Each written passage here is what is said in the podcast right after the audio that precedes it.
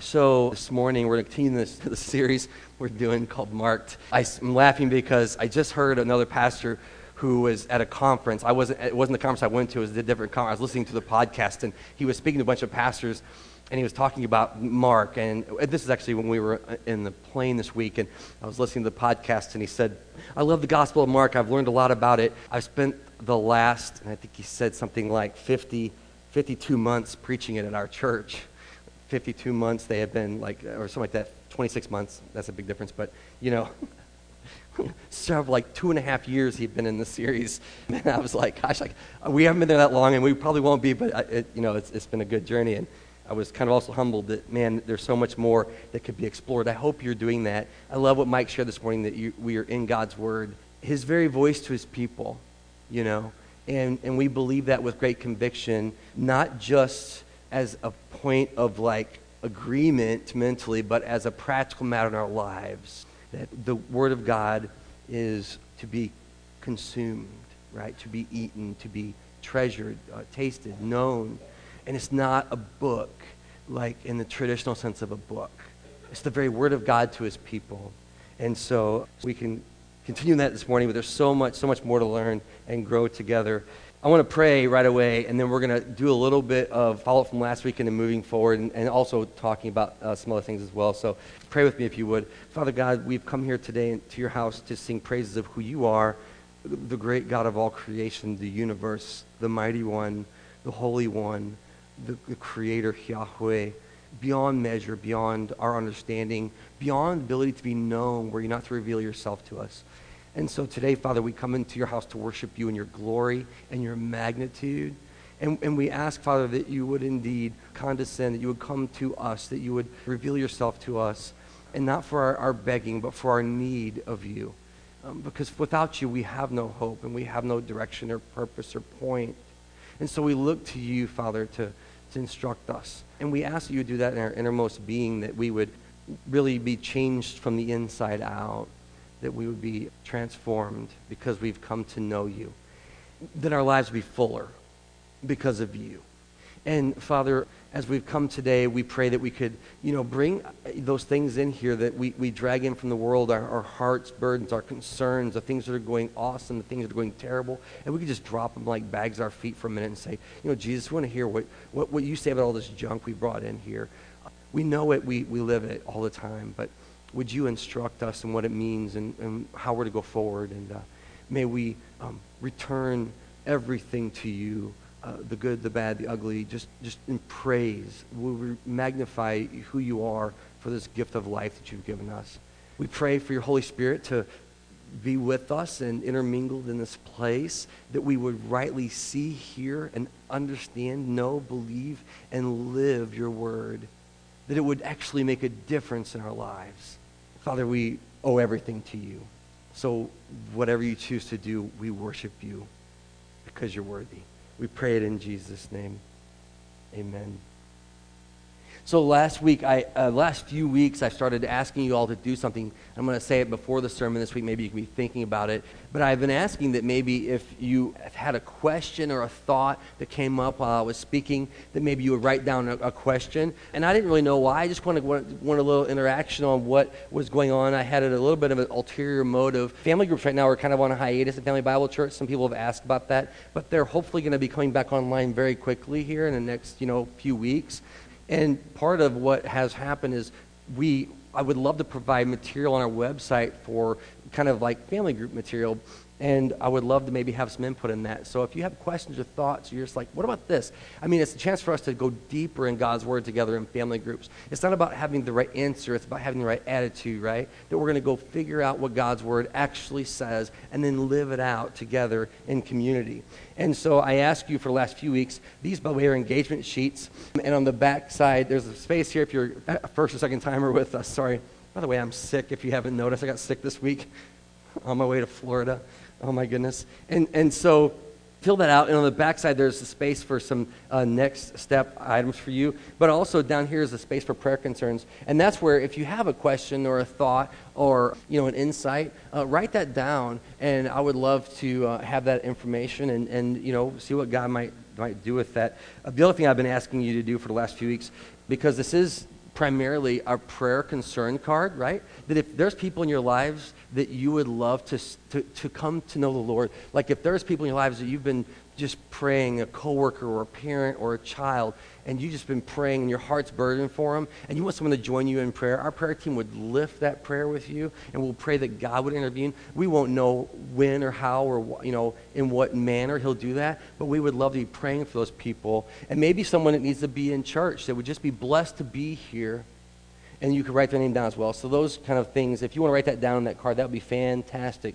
But I say all to say this, that we're going to do a little bit of, a little bit of review because um, someone wrote a question last week, and I, I, wanted to read it. This wasn't my intent in doing this, by the way, but I thought it was interesting. It says, the history and context of the text we talked about last week is crucial, the, the prophecy from Isaiah. Remember that?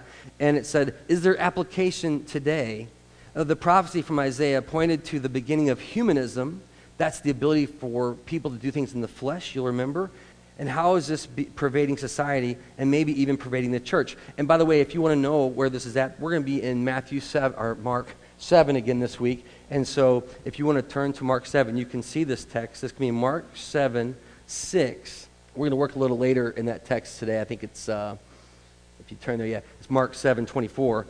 But in Mark 7, chapter 7, verse 6, it says this Jesus is speaking. He says, Isaiah was right when he prophesied about you hypocrites, as it is written, and here's the prophecy These people will honor me with their lips, remember that, and their, but their hearts are far from me. They worship me in vain because their teachings are merely rules taught by men. And then in verse 8, which is really powerful, you, to those he's talking to, have let go of the commands of God and instead chosen to follow the commands of men. Right? Now, the person asking the question says that's defined as humanism as much as you can do in the flesh, is, was what they've come to try to do. And Jesus was indicting them. And I'm not going to try to answer all the question, but I do think that there's two things that we can say distinctly since Jesus used that text here in Mark. And the first is this that when Isaiah was prophesying, part of what he was prophesying about was the Israelite people, specifically the Pharisees and the teachers of the law. That's the two people that Jesus was addressing here. And I want you to see, and it's so beautiful because the text is so obvious, but I want you to see that Jesus says these words Isaiah, that's the prophet, was right about you, pretenders. Remember, I said that, religious pretenders. He was right about you. And, in some way, as, mag, as magnificent as the prophecies of Isaiah are and the prophets of the Bible, and we think about prophecy being like in time stuff, or, you know, but there was a time gap between Isaiah and this moment with Jesus, and they could have never imagined that Isaiah was speaking about them. That they were the ones that would have gone, fallen from God to the point that they would honor him with their lips, but not inside. That they would miss the point. That they would substitute um, false religion for true faith. And it's the easy thing to do. And then the second thing is, and we talked about this, but I do want to touch it again, is well, then that was applicable to them now, then. But what about now? Is, is it applicable in the church now? And, and of course it is. We have a tendency to deny the true engagement with God in studying the Word and in praying, right? And, and, and, and then we, I sang that song, I Need You, Jesus, and being needy for Him and being desperate for Him. And instead, we, we and being in that vulnerable, broken position of, of, of a child, we would rather be in the position of an authority. We'd rather be in a position that has it all together and has the answers. And so, therefore, we're more comfortable walking around in pretending religion than true faith. Because you see, true faith is always about uh, needing someone else, meaning God, in our lives. That's true faith. And so we have that um, tendency. One other application, and I think I said this, but we have a tendency, and this is a, a real detriment to the church, to judge one another based on external factors, right? So we look at someone and we go, well, you can't possibly be a true Christian because of X, Y, or Z, something we see on the outside, but we don't know the condition of someone's heart. And even more tragic, by the way, than that, is if we look at one another and say, well, you're obviously a Christian because you're here every Sunday and you do this box and you check that thing and this thing, and so obviously, and then you're not. That's the more tragic of those two right? That we would presume one another to be believers and then only find out when we meet God that we were not believers at all. That ought to give us pause. That, ought to, that, that should have shook up the religious leaders when Jesus said it to them. Isaiah was right when he talked about you, pretenders who prefer that to a true faith. And, and, we're and, I say that, and that was a great connection, of course, because it was what we just talked about last week with today's text, because we're going to continue in this journey with Jesus in Mark, where he encounters real people who have real needs and, and are not, they're, today's going to be almost antithetical to what um, the Pharisees and the teachers of the law were upset with the disciples about. I want to say one other thing, by the way, and I didn't say this last week what they were fundamentally offended with, the, the Pharisees and the teachers of the law, was the freedom with which the disciples walked. Like, don't miss that. The, the, they were offended by how they walked around. You know, it says they were taking grain with, grain with their hands, but the text actually says they were offended with the way they walked around. It was their very freedom, their very comfort, their very presence with Jesus that made the, the religious pretenders uncomfortable. You can't be you and be comfortable with God. Does that make sense? We worked really hard to, to pretend to be okay with God, and you're not pretending at all. And that's a great lead in, of course. And I, I, knew that last week when I preached that, that these texts, they're all connected, right? I mean, the whole Bible, but this story is a narrative flow. And I just had to pick a spot to stop last week. So keep that in mind that this week is going to be a continuation of that thought. We're going to take a journey, a powerful journey through the text now, starting in verse 24. Okay? So, so we've just come off. Jesus said, It's not the things on the outside that make a man unclean. It's not the things that a man or woman puts in their mouth that makes them unclean. It's the things that come from the inside. And he lists all the evil brokenness of the world, not all, but a bunch of categories, and says that comes from inside of us. We need to be changed on the inside, right?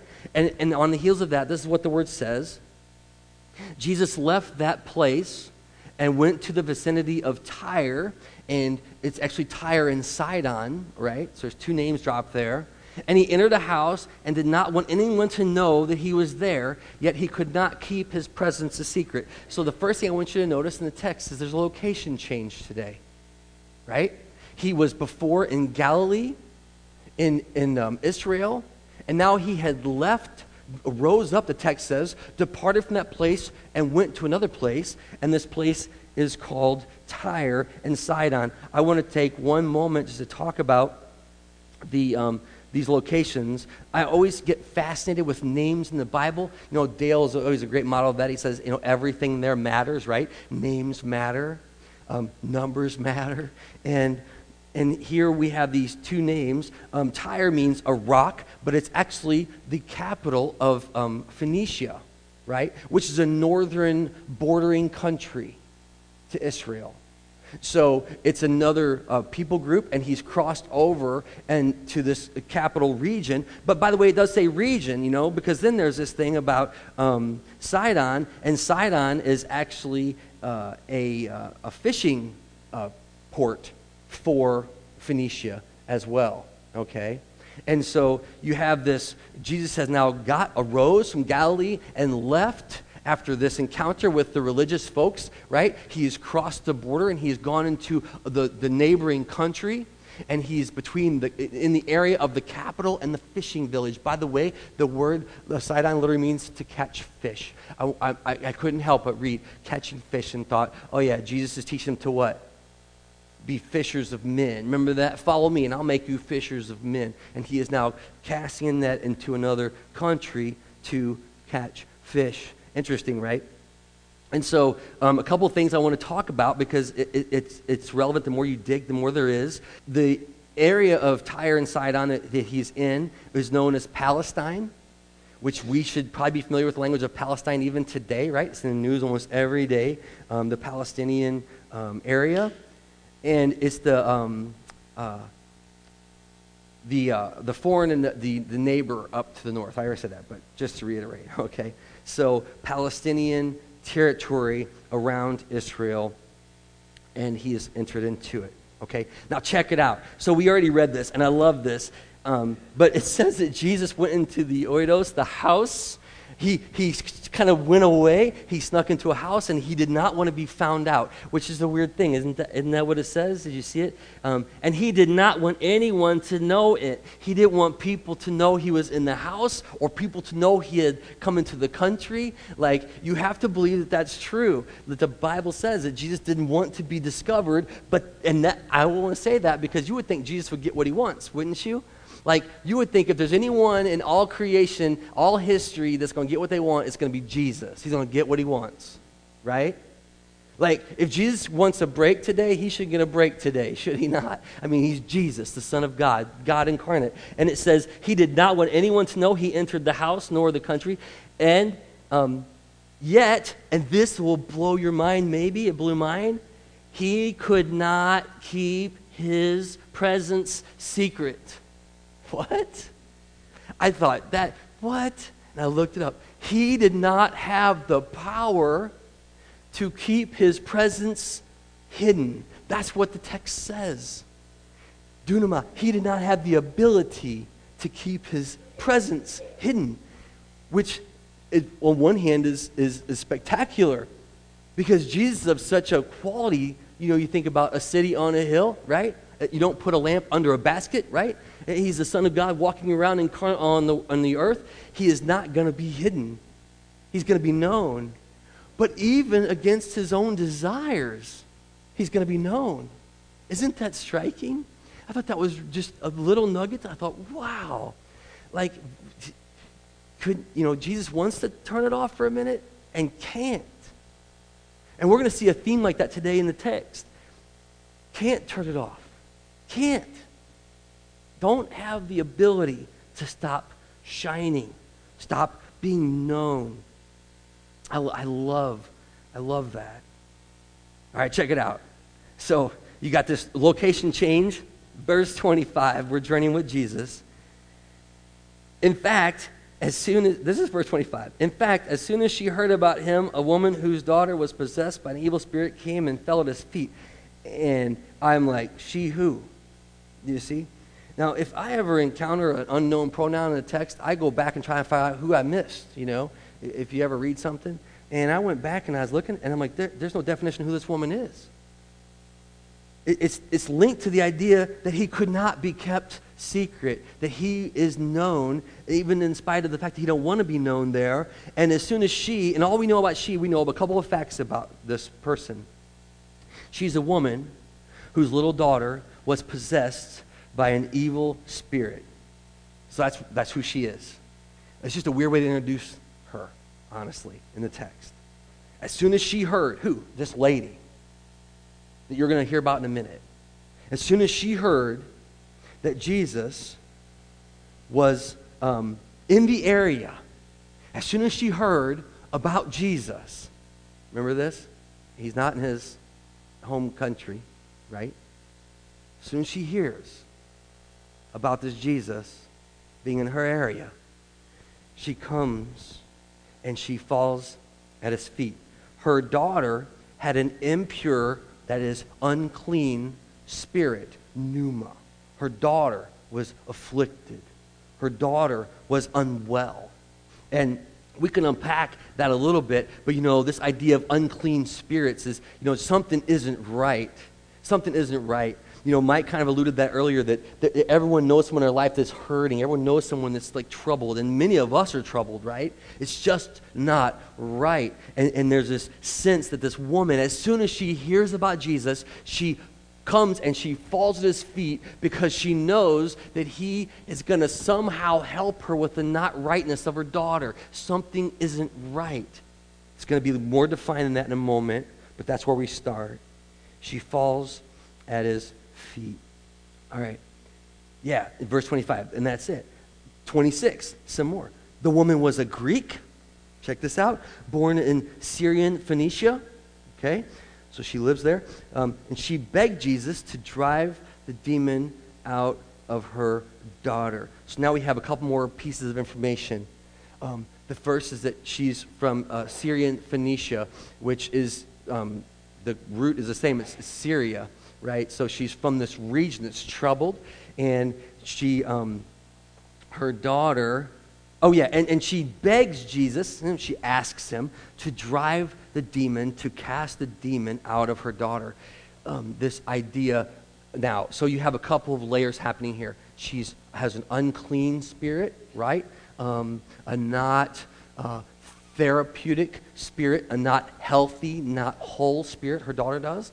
But this woman who's from Syria has diagnosed it. It's a demon, and that could be something that Jesus would know as, you know, something in, um, in truth, or it could be a, uh, attributing something of a, from a false God, you know, that there's some demon that needs to be thrown out.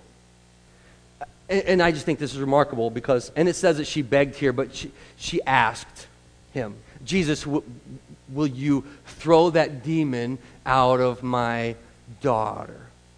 Crazy. A C- couple of things I think that's crazy. Well, first of all, one thing is the woman comes and just falls at his feet. So that's first, right? She's down on her face by Jesus, desperate for him to help. But then she begins to tell, to diagnose what's going on and to tell Jesus how to fix the problem. you, you, see that? Like, she's like, and would you just um, go ahead and throw that demon out of my daughter? Ekbalo. I love, I don't know why I love that word, but to just to cast it out, to get the demon out of my daughter. Jesus, will you just do that right now?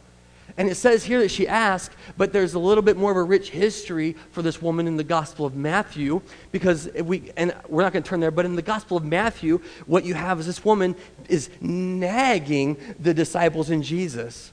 She's nagging them to the point she's just pestering them. Would you please, would you please, would you please? And she keeps bugging them to the point that the disciples following Jesus say, Rabbi, will you send her away? She's driving us crazy. This foreigner is driving us nuts. Will you send her away? So it's kind of funny to hear in Mark, the, the NIV translates it as beg, but it's really to ask. It's a respectful asking. She asks as one who believes he can do it. But in the other gospel, it's, it's recorded in this pestilent, like, annoying, drippy faucet. I will not stop I need you kind of way.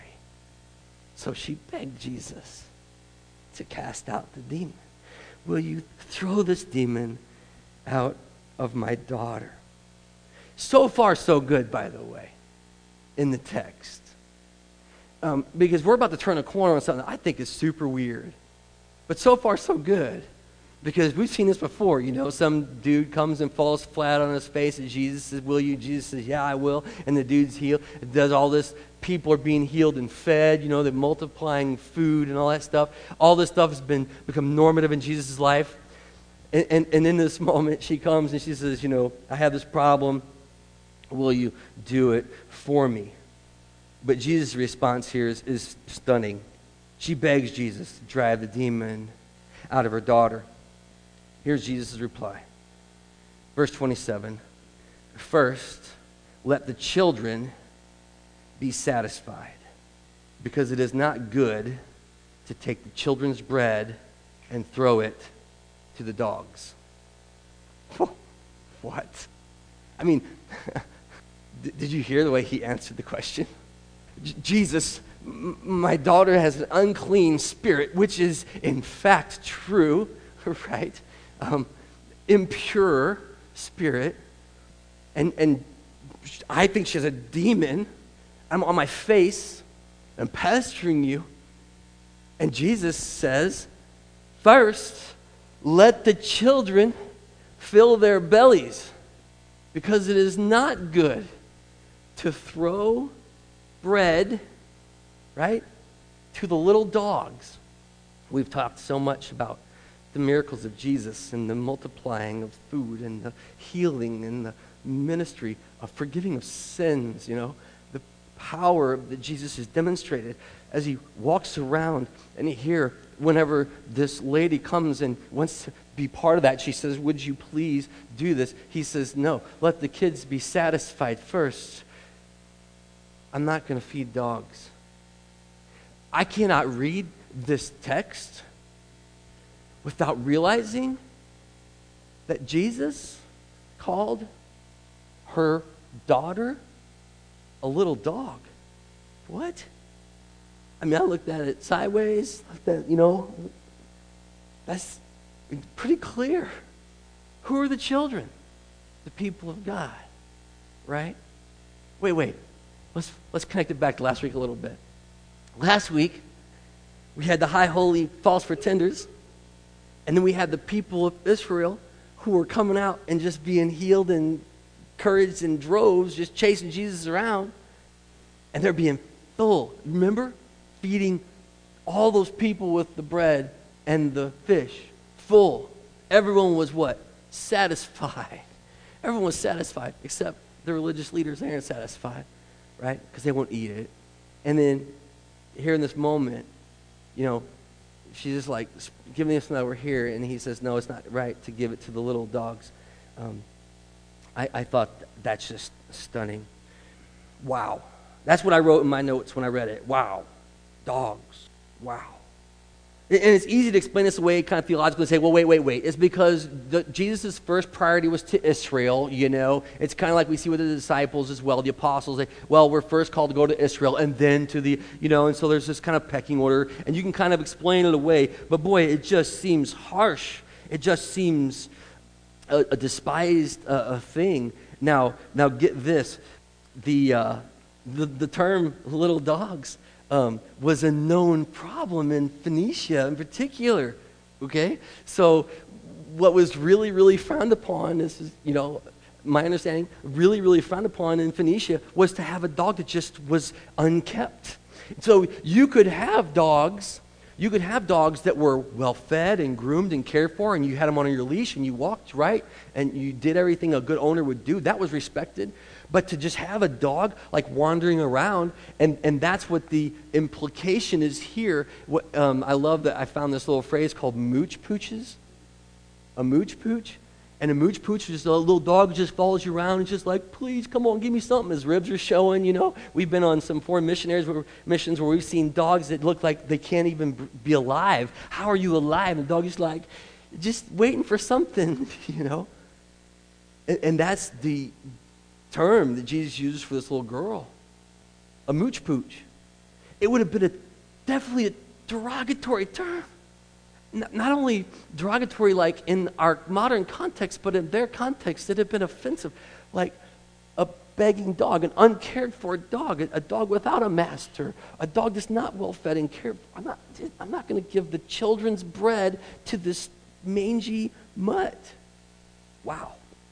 And I was just stunned. What she's asking for is a demon to be cast from her daughter. And Jesus equates it to tossing showbread in front of a dog. Huh. But wait, see, and I can't even explain, and you, you, all can come back around on that. You can look at that, and you can come up and tell me later, well, this is, you know, there's some great mind that's figured this out. But, but the next thing that, that blew me away and should blow us all away is the immediacy of her reply in 28 Yes, Lord. It's not good for the bread of the children to be thrown to the dogs before they are satisfied. And she says, Yes. Like she agrees. You're, you're right. But even the dogs under the table eat the crumbs from the children right? So I read that and I went like, wow, wow, right? You know, like Jesus, like, wow, that's his response. And then I look at this woman and her response to Jesus. Remember, she's at his feet. She's been begging him, and she, without hesitation, has his attention, and she says, Yes, Lord. Yes, Lord. Master, ruler, you're correct. But even little dogs under the table eat the scraps that the children drop. That sentence is the like point of that uh, set, that an encounter. And I was, I wanted to just talk about it for a minute. Um, I don't know if you all been in my house or not before, but I have this little little yappy dog. He's not really yappy, but you know RJ. He's yappy when y'all come over usually. But um, this little bitty five pound dog. If you've not been over, I almost him today, but it would have been a circus up here if I'd have had my, you know. But this is our little our little um, you know, uh, treat thing. So whenever RJ goes out and comes into the house, and if he goes to the bathroom outside, which doesn't always happen, let's be honest, uh, he gets a treat for doing that, for, for showing some discipline, you know, um, some respect in our house. And what's been funny is he's so little that we can't feed him a full bone um, because he would be full for like a whole day from it. So we break them into thirds. But what I've really noticed is that when I walk in the house after walking him, I go over and I get one of these things out and I just go like this. I don't even look at him. I just drop it like that. And then I just let it lay there. And then, of course, he's like on it. you know what I mean? like, he's on it. He's like, watch, ready for it. It hits the ground and he eats it, you know, and he carries it around for it. And he comes back in and then he'll like look around. You ever seen a dog like look around for a little morsel they missed? They got, you ever seen those dogs? They got like sloppy noses and they're like making the floor wet. Where's it? You know what I mean? Where, wh- what did I miss? Where's that? What did I miss? You know, you've seen the dogs do that stuff, right? You're cooking in the kitchen. You're like you're slinging food everywhere. You got food. You're opening packages, and dog's like, "Oh my gosh, something's gonna happen." You know, this is gonna be the best day of my life. And you're up there like going, and then you drop something. You're like, "I don't want to pick it up." And you're like, "Come here." They come in like, "Oh, look at this treasure," right? On one hand, when you're up here and you look, you're like, "I oh, look how happy he is," but you wouldn't bend over and pick it up, and you surely you surely wouldn't get on your hands and knees and lick it off the floor, right? Because that's not how we do things. We're adults, we're respectable. Don't eat that. Here's the crazy thing Jesus says, it's not right to throw good food on the floor. And she says, Oh, but if you drop it, we want it. She, she has no illusions that she deserves anything from Jesus. She has no illusions that she should be included. She has hope, but no, no demands. It's certainly none of these like traps that, that, the, that the religious leaders have been bringing to Jesus. She says, Oh, you're right, Lord. But those morsels are precious to us. As a matter of fact, when she says here that the dogs under the table eat those, the, the word means to devour, uh, to consume, like to just, you know, wolf, right? because they're so desperate to be included.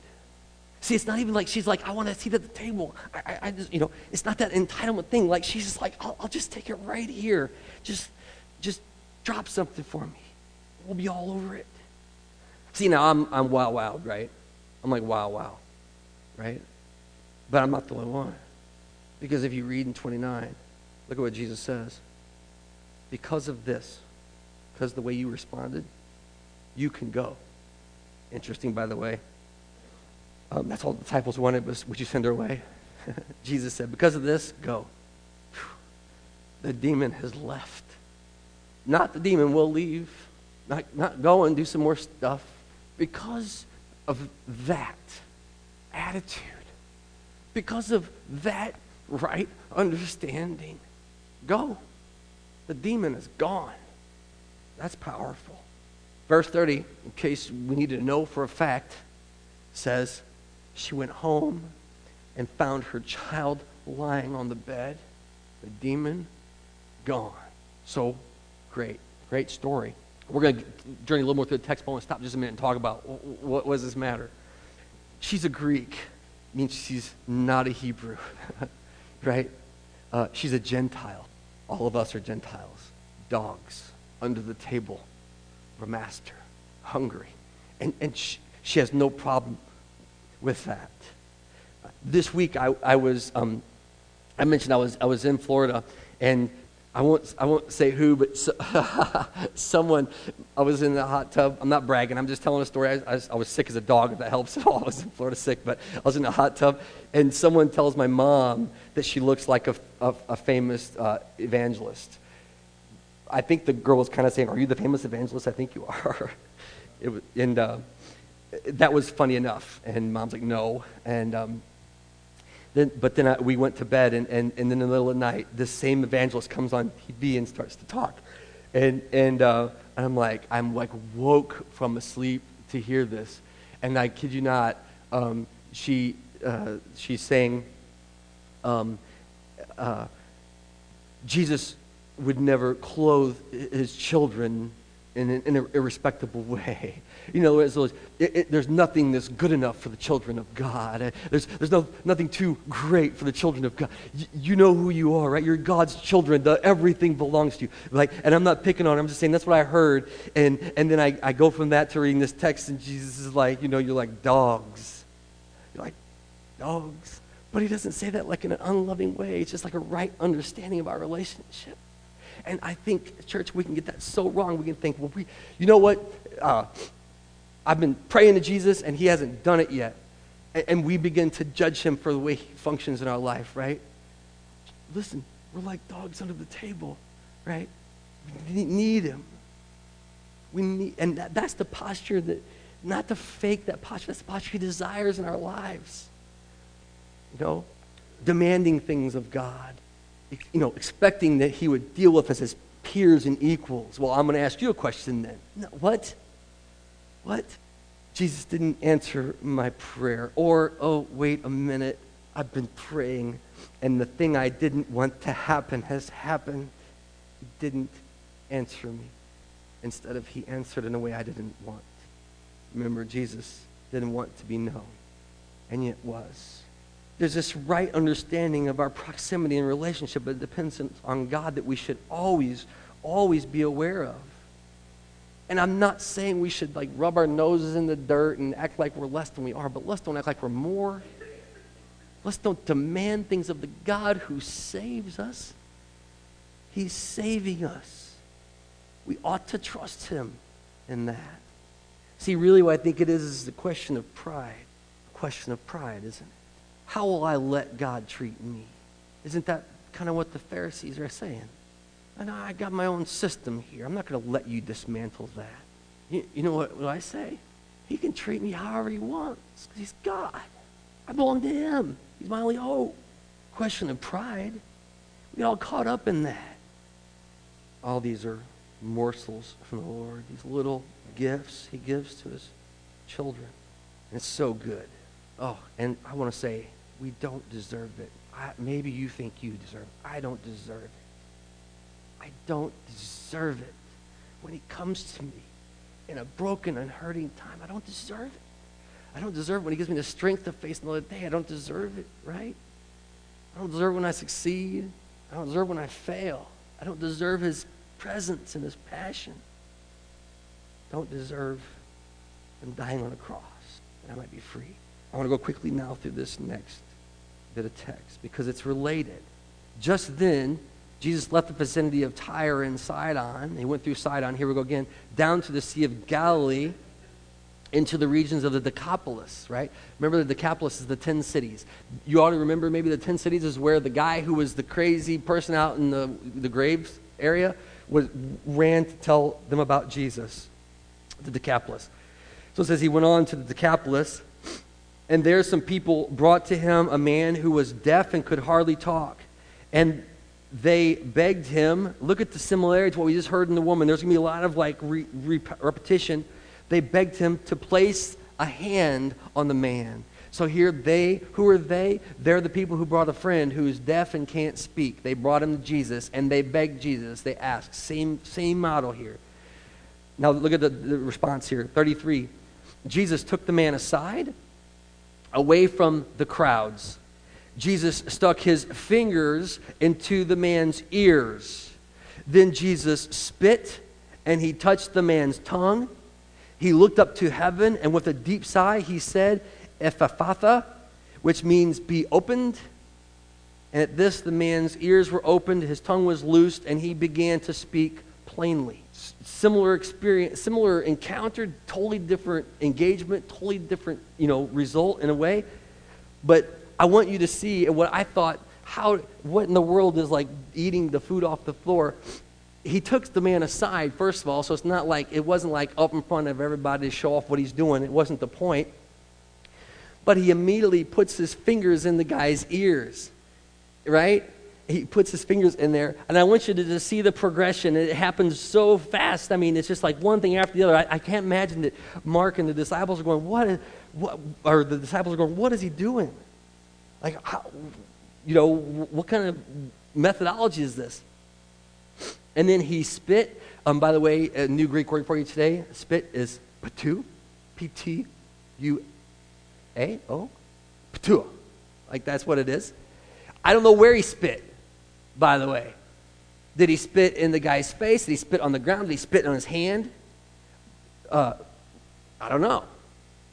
I don't know. And then it says that he grabbed the guy's tongue, got a hold of it, right? I think the spit's involved now. I think he probably spit on something and touched the guy. He put his fingers in his ear, he spit, and he touched the guy's tongue. He's doing all this stuff, and you got to be thinking, if you're this guy, like, what are you doing? Like, maybe it's just me, guys. That's disgusting. You just had your fingers in my ears. I don't put my own fingers in my ears and in my mouth. I don't do that. He spits, and then he, and then he looks up, and I love this, and with a deep sigh, a deep sigh, it's like this idea of a, a, a childbirth, like a Lamaze, you know, like, right? It's like this, like, it's, it literally means like to squeeze something out, to make something happen. This is like Jesus is manifesting some, some experience in this guy's life, and he heals him. And he says, and look at what it says, if uh, fatha, which is hard to say if you say it fast, which is a foreign language. Is it the guy's language? Why? Why that word? Why that moment? The guy's deaf. He can't speak. Who's he saying it for? It's Aramaic? Chal- Chaldean? I don't even know the etymology of what, what is it? But he speaks in the local, in some local dialect, dialect, which means, and even, by the way, even to the readers, they go, Well, what does that mean? And so he gives you the definition of what it means. It means be opened. It's a command. Open up. And at this, the man's ears are immediately opened. And I love this. His, his tongue was unchained, it had been restricted, it was released. The bands, it says, of his tongue were released in the moment.